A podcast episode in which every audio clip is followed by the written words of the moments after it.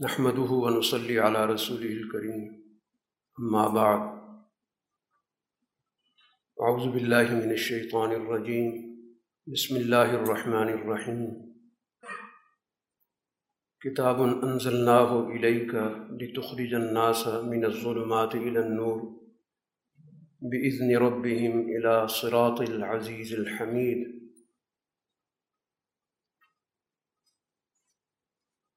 وقال تعالى اولم نمكن لهم حرما آمنا يجبى إليه ثمرات كل شيء رزقا من لدنا صدق الله العظيم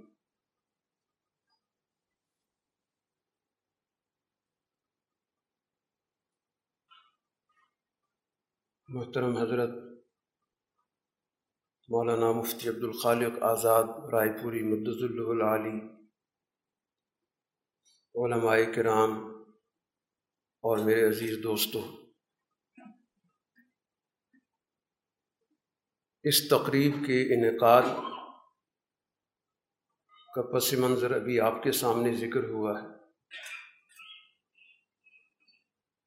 آپ تمام دوست، حضرت امام شاوری اللہ رحمۃ اللہ علیہ کی فکر اور جد و جہد سے وابستہ ہیں۔ حضرت امام شاہ ولی اللہ رحمۃ اللہ علیہ نے جو اس دوسرے ہزارے میں ہجری کے جو بڑا بنیادی کام کیا اور وہ کام صرف ان کی اپنی صدی تک محدود نہیں رہا، بلکہ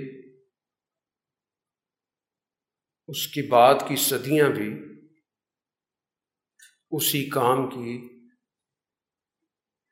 نوعیت، اس کی حقیقت، اس کی تجدید، اس کی واقعیت اور دور کے تقاضوں کے حوالے سے اس کی رہنمائی کی گواہی دے رہے ہیں۔ تو شاہ صاحب گویا ان مجددین میں سے ہیں جو اس دوسرے ہزارہ کے اندر اپنا کلیدی کردار اپنی فکر کے حوالے سے ادا کر رہے اپنے ظاہری وجود کے اعتبار سے تو دنیا سے عرصہ ہوا چلے گئے۔ لیکن جو فکر متعارف کرایا اور جو انہوں نے تجدیدی کام کیا، وہ آج کے دور کی اسی طرح ضرورت ہے جیسے کہ اس سے پچھلے دور میں تھی۔ بلکہ اگر آپ اس کام پر شعوری طور پر نظر ڈالیں، غور و فکر کریں، تو یہ بات واضح ہوگی کہ جس جس طرح زمانہ آگے بڑھ رہا ہے یا اس کے کچھ نئے تقاضے پیدا ہو رہے ہیں، تو یہ محسوس ہوتا ہے کہ شاہ صاحب کی نظر ان تقاضوں پر تھی، یا انہوں نے اس فکر کی، ایک ایسی جامع تعبیر و تشریح کی کہ جو آج تک اپنے اطلاق کے حوالے سے اپنے اندر تازگی رکھتی۔ اور یہ بات ہم محض عقیدت کی بنیاد پر نہیں، وہ اپنی جگہ پر ہونی چاہیے اور ہے۔ لیکن اصل اس کی نوعیت وہ سوچنے، سمجھنے اور عقل و شعور سے تعلق رکھتی۔ اور ہمارا بنیادی کام بھی یہی ہونا چاہیے کہ ہم حضرت شاہ صاحب کی اس فکر کو خود بھی عقلی، شعوری بنیادوں پر سمجھیں۔ اور اس کے ساتھ ساتھ اس فکر کو اپنے وجدان کا بھی، اس کی بہتری کا، اس وجدان کو مزید بہتر بنانے کا اس کو ذریعہ بنا شاہ صاحب نے چار بڑے شاعر کا ذکر کیا یعنی وہ بنیادی دین کی علامات۔ جن سے دین کے غلبے کا، دین کی شان و شوکت کا اظہار ہوتا ہے۔ ان چار شاعر میں سے آج کی جو ہماری یہ محفل ہے، دو کے ساتھ براہ راست جڑی ہوئی۔ ایک قرآن حکیم اور دوسرا بیت اللہ۔ اور یہ دو تصانیف جن پر گفتگو ہو رہی ہے، یہ انہی دو شاعر کی وضاحت، ان کی اہمیت، ان کی عظمت کو اجاگر کرتی۔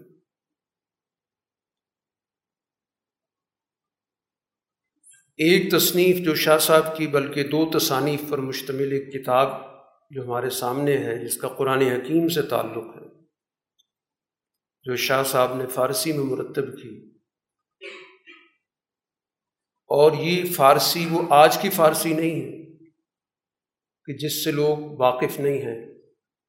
یا یہ احساس ہے کہ شاہ صاحب نے شاید کوئی اپنے پس منظر کی وجہ سے یا اپنی علمی رجحان کی وجہ سے فارسی کے اندر کوئی تصنیف مرتب کی ہے۔ شاہ صاحب کا تو اپنا علمی رجحان عربی زبان کی طرف ہے۔ لیکن فارسی اس دور کے اندر اسی طرح سمجھی جاتی تھی جس طرح کہ آج ہم اردو سمجھتے ہیں۔ بلکہ اس سے بھی زیادہ ہمارے ہاں تو ظاہر اردو زبان کے اندر کوئی سرکاری احکامات جاری نہیں ہوتے، کوئی سرکاری خط و کتابت نہیں ہوتی۔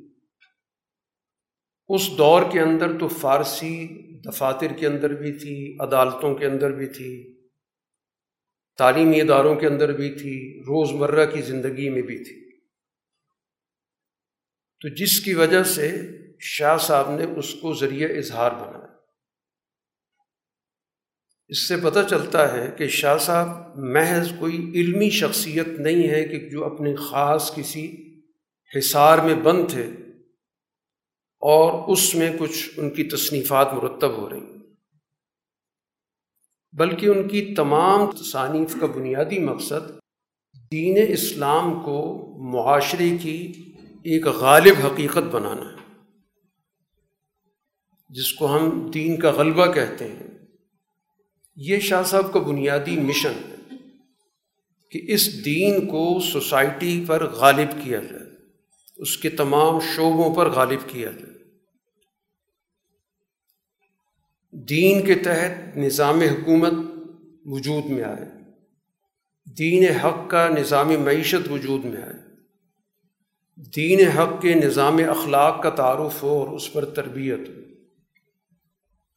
تو جتنی بھی زندگی کے شعبے ہیں، وہ دین سے رہنمائی لے کر اور اپنی تفصیلات مرتب کر۔ تو اس لیے شاہ صاحب نے یہ ضروری سمجھا کہ جس زبان کو پڑھے لکھے لوگ سمجھتے ہیں، گفتگو کرتے ہیں، اس میں لکھ رہے ہیں، اس میں قرآن حکیم کو، اس کے پیغام کو منتقل کیا جائے۔ چنانچہ فتح الرحمان کے نام سے شاہ صاحب کا وہ فارسی ترجمہ معروف ہے۔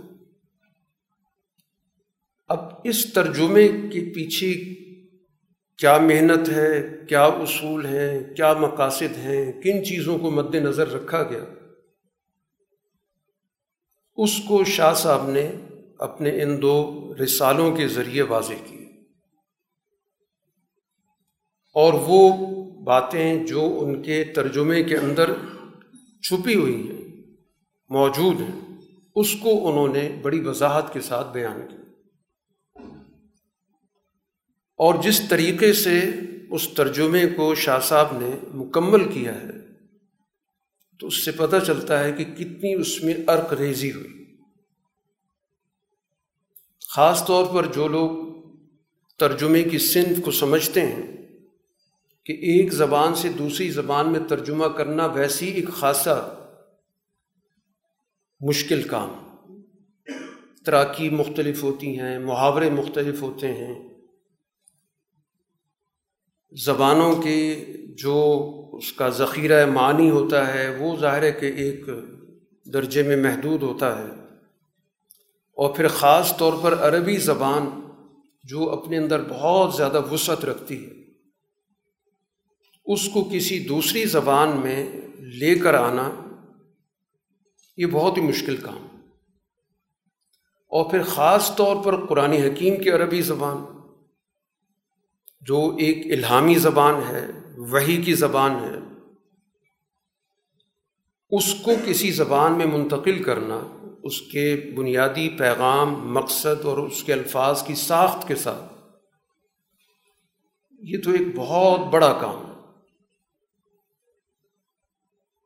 تو شاہ صاحب نے گویا اس کام کا بیڑا اٹھایا اور پھر اس کو بڑے ہی کمال خوش اسلوبی کے ساتھ مکمل کی کہ وہ جو قرآن کا پیغام ہے وہ فارسی زبان میں منتقل اس طور پر کہ مزید زائد الفاظ اس میں شامل کرنے کی ضرورت محسوس نہ ہو۔ اور قرآن کا وہ بنیادی مقصد ہے وہ بھی منتقل ہو جائے۔ تو اب ظاہر ہے کہ ایک بڑا فنی موضوع ہے۔ اور جس کو اس موضوع سے دلچسپی ہے، وہ یقیناً ان کتابوں کو جب پڑھے گا تو اندازہ ہوگا کہ شاہ صاحب نے کتنا بڑا کام کیا۔ اور پھر شاہ صاحب کا یہ کام محض آپ کی ذات تک محدود نہیں رہا۔ جب ہم ولی اللہ فکر کی بات کرتے ہیں، تو ولی اللہ فکر سے مراد محض حضرت شاہ صاحب کی فکر نہیں ہوتی۔ بلکہ اس فکر پر جو مزید آگے کام ہوا، وضاحتیں ہوئیں، تشریحات ہوئیں، توجیحات ہوئیں، اس کے اپنے اپنے دور کے لحاظ سے اطلاقات ہوئے، پھر اس پر جو ایک عملی جد و جہد ہوئی، یہ ساری ولی اللہ فکر ہے۔ تو یہ شخصی فکر نہیں ہے، یہ ایک اجتماعی فکر ہے۔ اور یہی شاہ صاحب نے اپنی فکر اگلی نسل کو منتقل کی۔ ان کو اس تربیت میں ڈھالا جس کے نتیجے میں بعد کے لوگوں نے بھی اس فکر کو مزید تقویت بخشی۔ چنانچہ شاہ صاحب کے جو بھی صاحبزادگان ہیں، وہ تمام گویا کہ قرآن علوم سے براہ راست وابستہ بھی ہوئے اور ان سب کی اس موضوع پر کاوشیں موجود ہیں۔ اردو کے اندر بھی شاہ عبد القادر جو حضرت کے صاحبزادے ہیں، محدث دہلوی رحمۃ اللہ علیہ، ان کا ترجمہ موجود ہے۔ اسی ترجمے کو پھر حضرت شیخ الہند مولانا محمود حسن رحمۃ اللہ علیہ نے جو محاوروں کی تبدیلی ہو گئی تھی، زبان کے اندر ایک ارتقاء ہوتا ہے، اس کو سامنے رکھ کر، اس کو مزید اپنے دور کے لوگوں کے لیے سہل اور آسان بنایا۔ تو یہ ایک بہت بڑا کام ہے جو شاہ صاحب نے کیا اور ایک دروازہ کھلا وہاں سے کہ لوگوں کو قرآن سے براہ راست جوڑا جائے۔ کیونکہ قرآن حکیم ہماری بنیادی نصاب کی کتاب ہے۔ اور یہ معاشرے کی تشکیل کی کتاب ہے۔ یہ اخلاق کو بنانے والی کتاب ہے۔ یہ تربیت کی کتاب ہے۔ یہ سوسائٹی کے نظام کو بدلنے والی اور ایک نیا نظام پیدا کرنے والی کتاب ہے۔ تو اس ترجمے کا بنیادی مقصد یہی تھا۔ تو اس ترجمے کے اصول کیا ہیں؟ اس کے مقاصد کیا ہیں؟ اس میں پھر الفاظ کی نشست و برخاست کیا ہے؟ ظاہر ہے کہ یہ چیزیں ہماری اس تصنیف کے اندر جو حضرت شاہ صاحب کی موجود ہے اور اردو زبان میں حضرت نے اسے منتقل کیا۔ فارسی زبان میں تھی اور اس پر بڑی عرق ریزی کے ساتھ کام ہوا جیسے بھی آپ کے سامنے بات ہوئی، کہ اس کی باقاعدہ ایڈیٹنگ ہوئی۔ اور یہ ایک مستقل فن ہے کہ مختلف قسم کے نسخوں کو سامنے رکھ کر، مخطوطات کو سامنے رکھ کر اور ایک مستند متن مرتب کیا جائے۔ کیونکہ شاہ صاحب کی جو کتابیں ہیں وہ ہاتھ سے لکھی ہوئی تھی مختلف لوگ اس کو نوٹ کرتے تھے، لکھتے تھے۔ تو اس لیے مختلف جگہوں پر مختلف نسخے شاہ صاحب کی کتابوں کے پائے جاتے تو اس موضوع پر جہاں جہاں بھی نسخے دستیاب ہوئے ان تک رسائی حاصل کرنا یہ بذات خود ایک بہت بڑا کام ہے۔ اور پھر خاص طور پر موجود دور کے اندر، کیونکہ شاہ صاحب کی علوم کا ایک بہت بڑا حصہ بلکہ وافر حصہ، وہ ہندوستان کے اندر موجود اب وہاں سے ان چیزوں کو حاصل کرنا حالات جو ہمارے سامنے موجود ہیں، ایک اچھا خاصا مشکل کام تو ان تمام نسخوں کو پیش نظر رکھ کر اور پھر ایک مستند نسخہ مرتب ہوا اور پھر اس کے بعد اس کا اردو ترجمہ حضرت نے کیا۔ تو جتنے بھی یہاں پر ہمارے دوست موجود ہیں، ان سب کے لیے یہ لازم ہوگا کہ اس کتاب کو آپ باقاعدہ پڑھیں۔ کیونکہ اس کا قرآن فہمی سے بڑا گہرا تعلق ہے۔ اور قرآن فہمی آج کی ہماری سب سے بڑی ضرورت ہے۔ کیونکہ ہم سب جانتے ہیں کہ اس وقت معاشرے میں اسلام کے نام سے جو مختلف لوگوں نے اپنے کام شروع کر رکھے ہیں، تو اس میں ایک حصہ ان لوگوں کا ہے جو اپنے آپ کو کہتے ہیں کہ ہم قرآن کی ترویج کر رہے ہیں۔ اس کے نام سے انجمنیں بنی ہوئی ہیں، اس کے نام سے مختلف تنظیمیں بنی ہوئی ہیں۔ اور پھر اس قرآن کے آڑ میں وہ اپنے خیالات، اپنے نظریات، خاص طور پر موجود دور کے اندر جو چلنے والا نظام ہے، اس نظام کے ساتھ قرآن کی تعلیمات کو خلط ملت کر دیا جاتا تو جس کی وجہ سے بہت بڑا دجل پیدا ہو جاتا جو قرآن حکیم نے کہا تھا کہ لا تلبس الحق کا بالباطل، کہ حق اور باطل کو آپس میں خلط ملت مت کرو۔ تو یہ جو دور ہے، یہ ہے ہی خلط ملت کچھ چیزیں آپ کو اس میں صحیح ملیں گی اور بہت بڑا حصہ اس کے اندر آپ کو ملاوٹ کا ملے گا۔ اور یہیں سے ہی گمراہی پھیلتی۔ خالص باطل ہو تو انسان چوکنا ہو جاتا۔ لیکن جس باطل کے ساتھ حق کی آمیزش کر دی جائے، اس کو حق کا لباس پہنا دیا جائے، تو اس کا پہچاننا آج کے دور کی سب سے بڑی ضرورت ہے۔ تو اسی وجہ سے ایسی تحریکات نے یا ایسے لوگوں نے قرآن کو بنیاد بنا کر اس میں انہوں نے اپنے نظریات کو، اپنے عزائم کو، اپنے مفادات کو شامل کی اور اس میں پھر ایک باقاعدہ انہیں ایک اٹریکشن پیدا کر دی، کشش پیدا کر دی کہ جی ان کے حلقے بنے ہوئے درس کے، تفسیر کے، وغیرہ وغیرہ۔ تو اس وجہ سے یہ شاہ صاحب کی کتاب قرآن فہمی کے حوالے سے بڑی رہنما کتاب ہے۔ اس کو مطالعے میں رکھا جائے اور اس کو باقاعدہ سمجھا جائے اور جہاں پر کچھ چیزیں یقیناً ایسی ہوں گی کہ ان کو سمجھنے میں شاید دقت پیش آئے، تو ظاہر اہل علم موجود ہیں، ان سے رہنمائی لی جہاں تک دوسری کتاب کا تعلق ہے، فجوز الحرمین کا، تو اس کی نسبت جیسے آپ کو نام سے بھی اندازہ ہو رہا ہے کہ حرمین سے اس کی ایک نسبت حضرت امام شابری اللہ رحمۃ اللہ علیہ حج کے لیے تشریف لے گئے اور دو سال ان کا حجاز کے اندر قیام رہا ہے۔ مکہ مکرمہ کے اندر اور مدینہ منورہ کے اندر۔ ان دو سالوں میں شاہ صاحب کی جو علمی کاوشیں ہیں، روحانی مشاہدات ہیں، لوگوں کا حضرت سے استفادہ کرنا ہے، خود حضرت کا وہاں پر دیگر حضرات سے ان کے مذاکرے ہیں۔ یہ بہت اہم دور ہے جو شاہ صاحب نے وہاں پر گزارا۔ تو حرمین کی فیوز و برکات۔ یہ ایک ایسی زندہ حقیقت ہے کہ یہ دو جگہیں مکہ مکرمہ اور مدینہ منورہ۔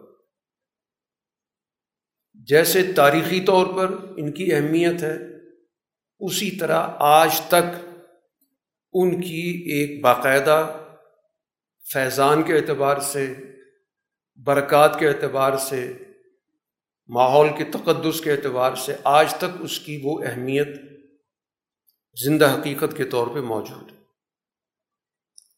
تو شاہ صاحب نے اس ماحول میں جو غور و فکر کیا، جو کچھ ان پر، ان کے دل پر چیزیں آئیں ان چیزوں کو انہوں نے محسوس کیا۔ کچھ الہامات ہوئے، کچھ کشف ہوئے۔ ان کو انہوں نے باقاعدہ گویا قلم بند کیا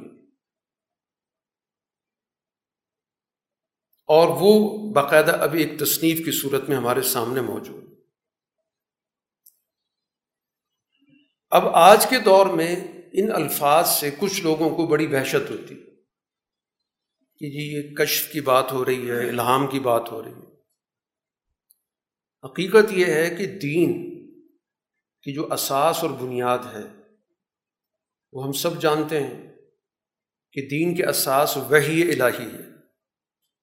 کہ رسول اللہ صلی اللہ علیہ وسلم پر وہی آئی اور پھر اس وہی کو آپ نے لوگوں تک منتقل کیا۔ اسی وہی کی روشنی میں ہمیں یہ بتایا گیا کہ اللہ تعالیٰ نے اس دنیا کے اندر انسان کے علم کے مختلف ذرائع رکھے۔ ان ذرائع میں سے ایک ذریعہ یہ بھی ہے کہ کسی چیز کا قلب پر وارد ہونا۔ اور قلب کون سا؟ میرا آپ کا نہیں، جس کو قرآن حکیم نے کہا قلب سلیم، وہ قلب جس کا تزکیہ ہوا۔ مزکہ قلب، جس کا تزکیہ ہو گیا، جس کے اندر سے وہ تمام کمزوریاں، خامیاں علیحدہ کر دی گئیں کہ جو طبی تقاضے سے مغلوب ہو کے قلب پہ وارد ہوتی۔ یہ اس قلب کی بات ہو رہی تو شاہ صاحب قلب سلیم کے ساتھ یہاں سے گئے اور پھر اس کے بعد اس سے پہلے وہ وہی کے علوم حاصل کر چکے تھے۔ اسی طرح اس دور کی جو حکمت تھی، اس سے پوری طرح آشنا تھے عقل اور بصیرت کے لحاظ سے جن علوم کی ضرورت تھی اور پھر ان علوم کی روشنی میں عقل و بصیرت کا جو استعمال تھا، شاہ صاحب اس سے پوری طرح گزر چکے تھے۔ تو عقل اور نقل دونوں پر شاہ صاحب کا پوری طرح کمانڈ تھی دس رست اس کے بعد وہ اس عمل میں آگے بڑھے۔ گویا ان کے پاس دو بڑے بنیادی ذرائع موجود تھے کہ جس کی روشنی میں وہ اپنی اس قلبی واردات کا تجزیہ کرتے۔ اور انہوں نے یہ بات واضح کی ہے جس چیز کے تمام ذرائع علم تصدیق کریں گے تو وہ چیز سب سے زیادہ مستند ہوگی۔ محض عقل کی بنیاد پہ آپ کسی چیز کو سمجھ لیتے ہیں۔ لیکن اس کے لیے کوئی تائیدی نقل موجود نہیں ہے۔ وہی کی صورت میں۔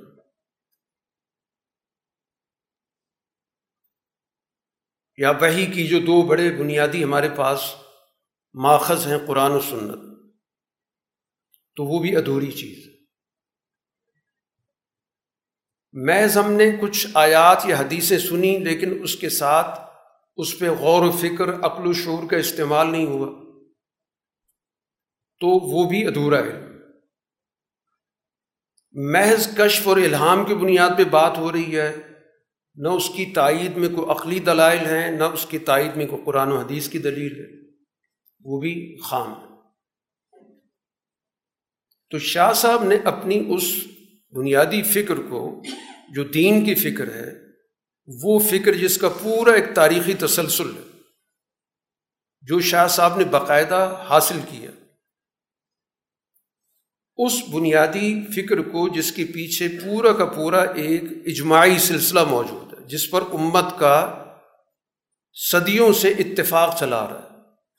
جو رسول اللہ صلی اللہ علیہ وسلم سے نسل در نسل منتقل ہوتے ہوتے، طبقہ در طبقہ منتقل ہوتے ہوتے شاہ صاحب تک پہنچا۔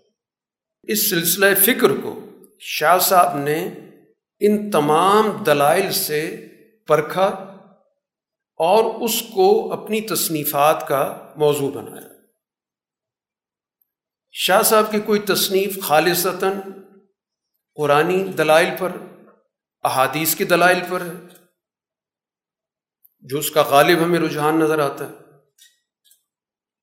کئی تصانیف ایسے ہیں کہ جس میں آپ کو عقل، حکمت کے لحاظ سے اس چیز کی پیشکش نظر آتی ہے۔ اور تیسرا وہ ذریعہ ہے جو ہمیں اس کتاب کے اندر نظر آ رہا ہے کہ وہ چیزیں شاہ صاحب کے قلب پہ وارد بھی ہوئی۔ اور یہ وہ چیز ہے جس سے اطمینان قلب پیدا ہوتا جیسے قرآن حکیم نے حضرت ابراہیم علیہ السلاۃ والسلام کے اس واقعے کے ذریعے رہنمائی کی۔ کہ تمام انبیاء علیہ السلاۃ والسلام جو بنیادی اساسی عقائد ہیں، اس پر کبھی بھی ان کے دلوں کے اندر شبہ نہیں پیدا ہو، نہ ہو سکتا ہے، کیونکہ معصوم ہوتے ہیں۔ تو دین کے اساسیات میں سے ایک بنیادی اصول ہے، وہ ہے مردوں کا دوبارہ زندہ ہونا۔ یہ ہر شریعت کا بنیادی حصہ ہے۔ جو دین اسلام جس کو ہم کہتے ہیں، جو آدم علیہ السلام سے لے کر رسول اللہ صلی اللہ علیہ وسلم تک رہا ہے، اس کا ایک بڑا بنیادی اصول ہے۔ اور اس پر کبھی بھی کسی کسی بھی نبی کو کبھی کوئی اشکال نہیں پیدا ہوا۔ یا یہ کہا جائے کہ پہلے شبہ پیدا ہوا تھا، پھر اس کے بعد وہ شبہ دور ہو گیا، جیسے کچھ لوگ اس طرح کی بات کرتے بھی ہیں، وہ تو وہ منصب نبوت کو سمجھتے نہیں کیونکہ منصب نبوت وہ بھی منصب ہوتا ہے۔ عطا اللہ کی طرف سے ہوتی ہے اور یہ اسی کو عطا ہوتا ہے جس کے اندر وہ پوری صلاحیت اللہ تعالیٰ کی طرف سے رکھی گئی ہوتی۔ ہے تو ابراہیم علیہ السلاۃ وسلام عقلی بنیادوں پر اور پورے وہی کی اساسی اصولوں کی بنیاد پر عقیدہ رکھتے ہیں کہ مردوں نے زندہ ہونا ہے۔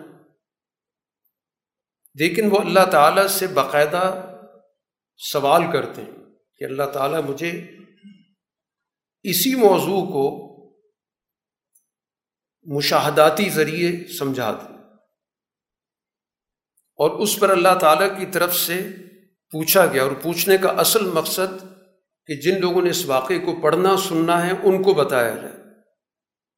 کہ ابراہیم علیہ السلام کا سوال کوئی بنیادی نوعیت کا نہیں ہے کہ وہ ایمان، عدم ایمان کا اس لیے اللہ نے سوال کیا کہ آپ کا اس پہ ایمان نہیں ہے؟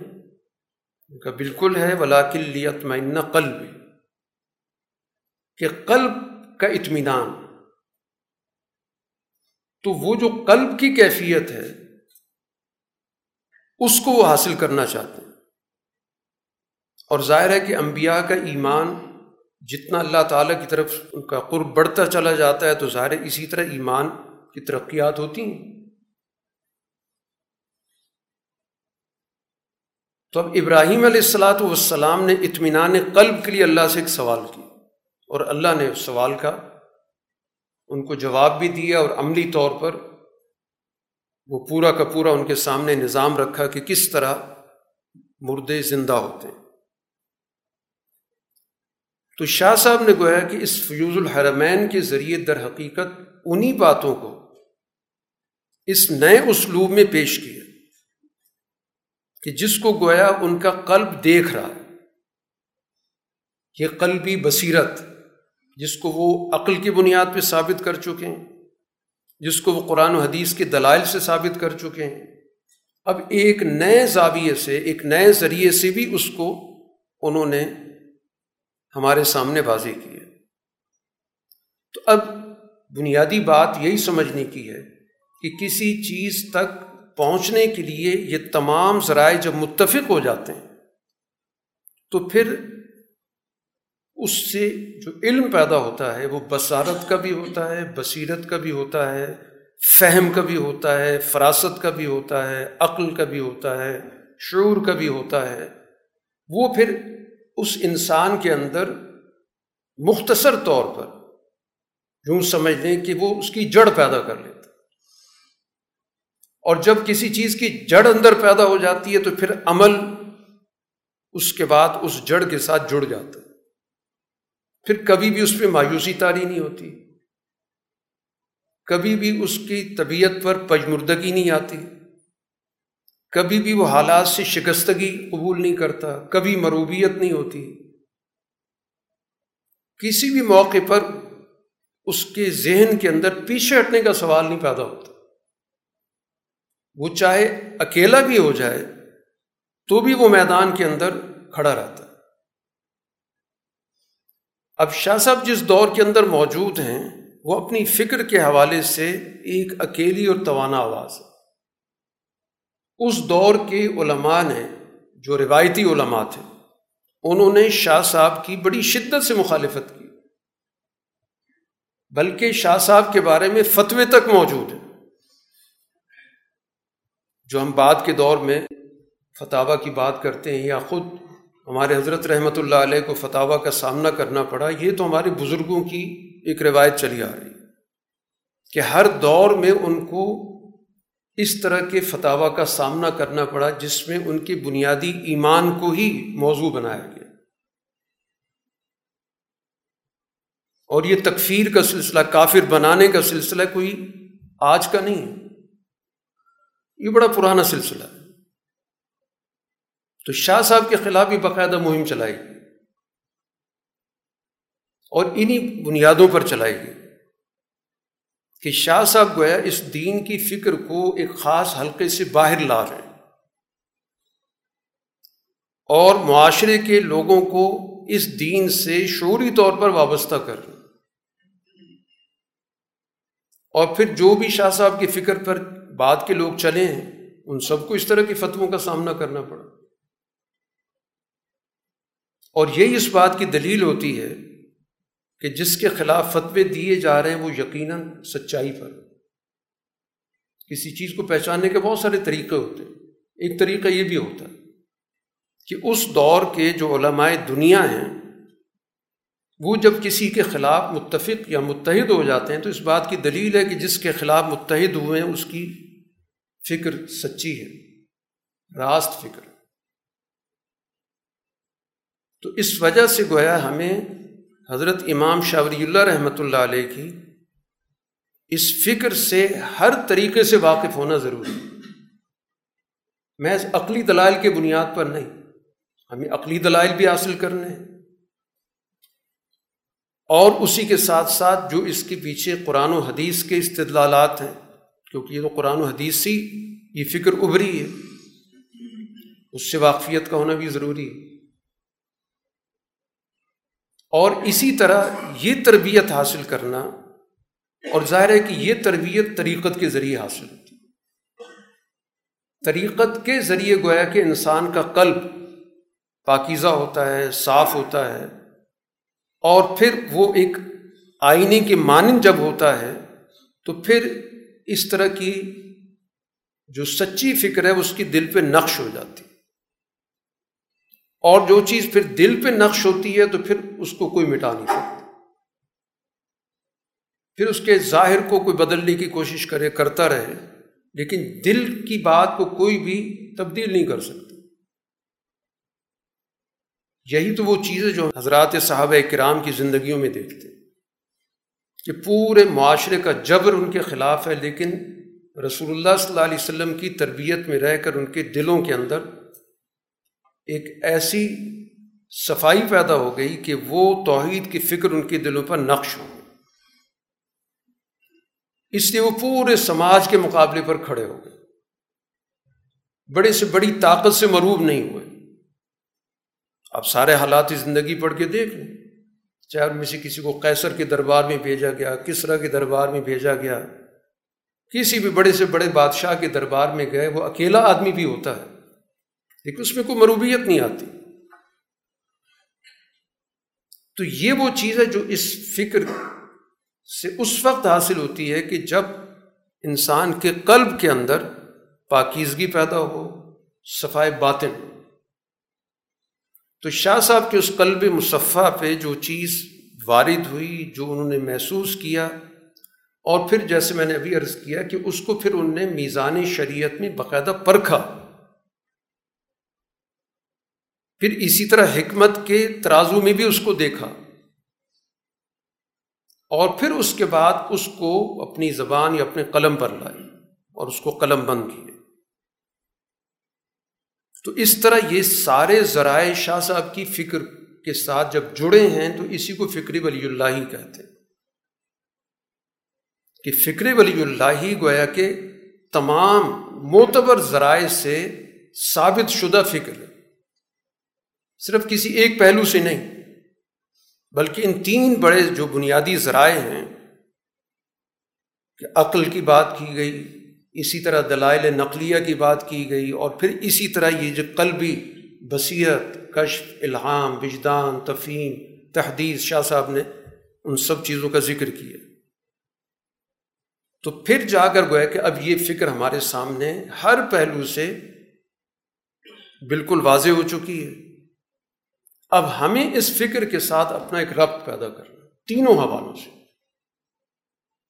ہم آغاز کرتے ہیں اپنی فکر سے، اس تعلق کا وہ عقل و بصیرت شعور سے کرتے ہیں۔ ہماری ایک شعوری محنت ہوتی ہے۔ عقل کی بنیاد پہ ہم گفتگو سمجھنے کی کرنے کی کوشش کرتے ہیں۔ تو سب سے پہلے تو ہمیں اس پہ پوری طرح کمانڈ ہونی چاہیے۔ عقلی دلائل ہمیں آنے چاہیے۔ دور حاضر کی جو بصیرت ہے، اس سے واقفیت ہونی چاہیے۔ پھر اگلے مرحلے میں اپنی تربیت کے اس عمل کی طرف بڑھنا چاہیے۔ کہ ہمیں یہ پتہ ہو کہ اس فکر کی قرآن اساس کیا ہے۔ اس کی حدیثی اساس کیا ہے۔ اس کے پیچھے کون سی آیات ہیں، کون سی احادیث ہیں۔ وہ بھی ہمیں حاصل کرنی۔ اور پھر تیسرے درجے میں ہمیں اپنے اندر یہ صلاحیت پیدا کرنی ہے، اور وہ ہوگی تربیت کے ذریعے۔ جو طریقت کی تربیت ہے، جس کو تزکیے کی تربیت کہا جاتا ہے۔ اور یہ وہ چیز ہے جس سے انسان کے اندر استقامت پیدا ہوتی ہے۔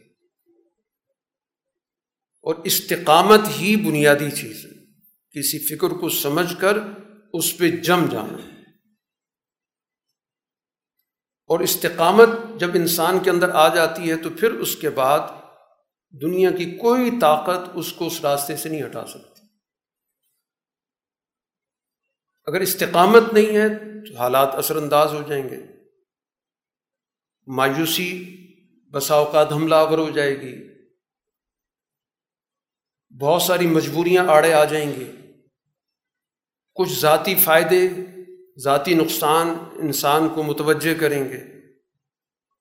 سو ہیلے بہانے ذہن میں آئیں گے۔ لیکن جب استقامت پیدا ہو جاتی ہے، تو پھر اس کے بعد وہ اپنی جگہ پہ جم جاتا ہے۔ تو اس استقامت کو اختیار کرنا، یہ ہماری زندگی کی منزل ہونی چاہیے، ہم نے ادھر بڑھنا ہے کہ ہم نے جس چیز کو سمجھ لیا ہے، جس چیز کے بارے میں ہم شعوری طور پہ مطمئن ہو گئے ہیں، جس کے دلائل سے واقفیت ہو گئی ہے، اب یہ گویا ہمارے اندر ایسی راسخ ہو جائے کہ کوئی بھی ماحول ہو، کیسی حالات ہوں، کیسا ہی جبر ہو، کیسا ہی دباؤ ہو کتنی ہی طبی تقاضے ہوں، کتنی ہی سماجی تقاضے ہوں، کتنی ہی سیاسی پریشر ہو، کتنی معاشی مسائل ہوں۔ تو اس کے اندر وہ استقامت ان تمام چیزوں سے نکلنے میں اس کی مدد کرتی۔ تو اس لحاظ سے گویا کہ یہ فجوز الحرمین، یہ حضرت شاہ صاحب کی وہ تصنیف ہے کہ جس میں یعنی اس کے ذریعے گویا انہوں نے اس بنیادی مرکز سے ہمیں جوڑا ہے۔ جو حرمین کے ہمارے مراکز ہیں، اور اس مرکز سے جڑنا ہی در حقیقت بنیادی چیز ہے۔ اس لیے ہم ہر روز پانچ وقت اسی مرکز کی طرف رخ کر کے اپنی نماز ادا کرتے ہیں۔ تو یہ تمہاری پوری زندگی کا روز مرہ کا ایک بنیادی نظام عبادت کا حصہ ہے۔ تو بہرحال حضرت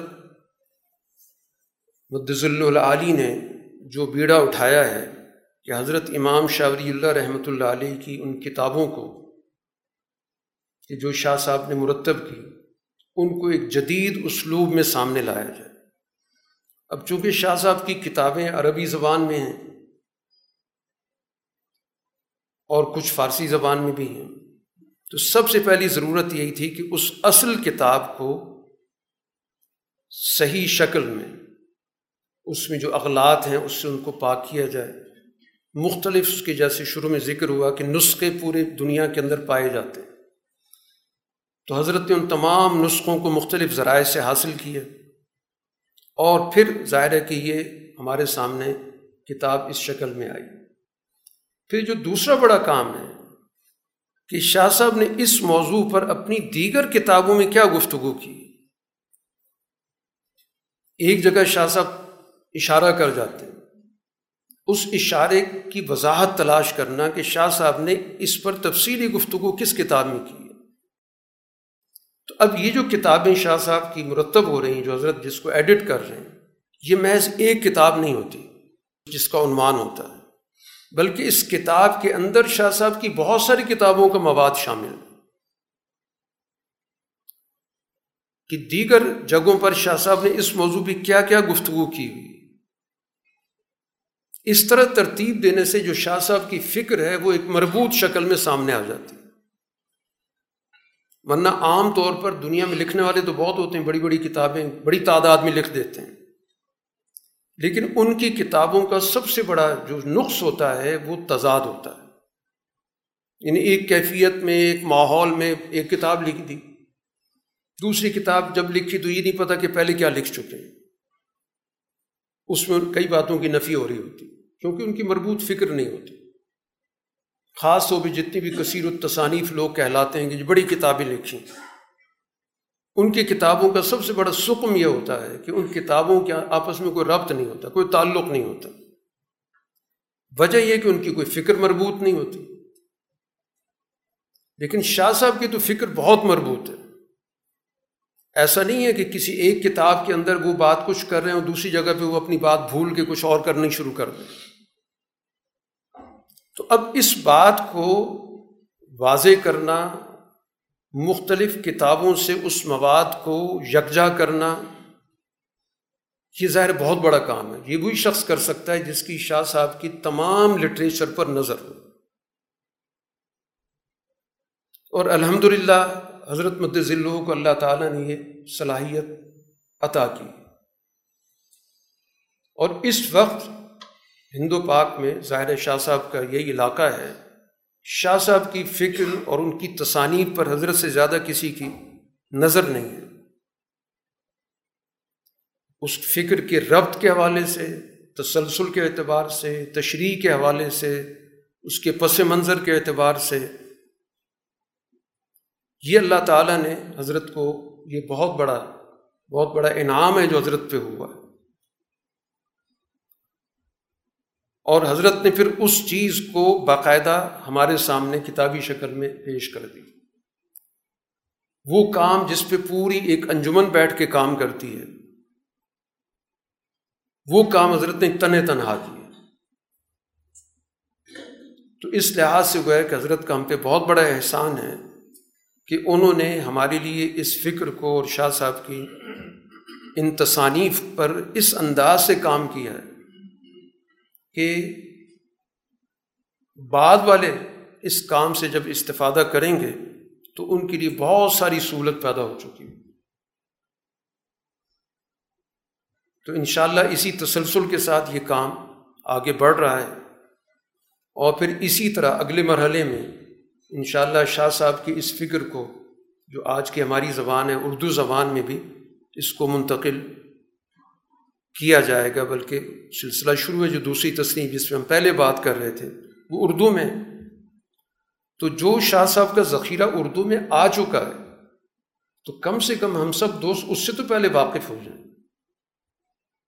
یہ تو دوست اپنی تمنا ظاہر کرتے ہیں کہ یہ کتاب اردو میں ہوتی تو ہمیں بھی فائدہ ہو جاتا۔ ہے تو ان سب دوستوں سے پہلا سوال تو یہ کہ جو اردو میں آ چکا ہے، اس سے ہم کتنے واقف ہو گئے؟ تو اگر اس سے ہم واقف ہو جائیں، پھر تو ٹھیک ہے، آپ کا مطالبہ بالکل جائز ہے، ہونا چاہیے۔ اور انشاءاللہ حضرت اس پہ بھی کام کر رہے ہیں۔ تو سب سے پہلے یہ کہ شاہ صاحب کی جو فکر ہے، ان کی جو اصل تصانیف ہیں، اصل کتابیں ہیں، ان کو ایک دفعہ محفوظ کر لیا جائے۔ کہیں ایسا نہ ہو کہ وہ زمانے کے دست و برد کا نشانہ بن جائیں۔ تو اس لیے سب سے پہلا کام یہ کہ شاہ صاحب کی تمام تصانیف کو اصل شکل میں، اصل متن کے ساتھ، ان کی مطلوبہ وضاحتوں کے ساتھ اس کو ایک دفعہ محفوظ کر لیا جائے۔ اور پھر جب یہ محفوظ ہو جائے گی تو یقین اگلے مرحلے میں بھی ہم داخل ہوں گے۔ اور اس طرح جس بڑے نئے طریقے سے اب یہ کتابیں شائع ہو رہی ہیں، جدید جو آج کا اسلوب ہے، اس میں اس کو شائع کیا جا رہا ہے۔ اس طریقۂ کار کے مطابق جس میں آج کل تصانیف ہو رہی ہیں، اس طریقۂ کار کے مطابق اس کو شائع کیا جا رہا ہے۔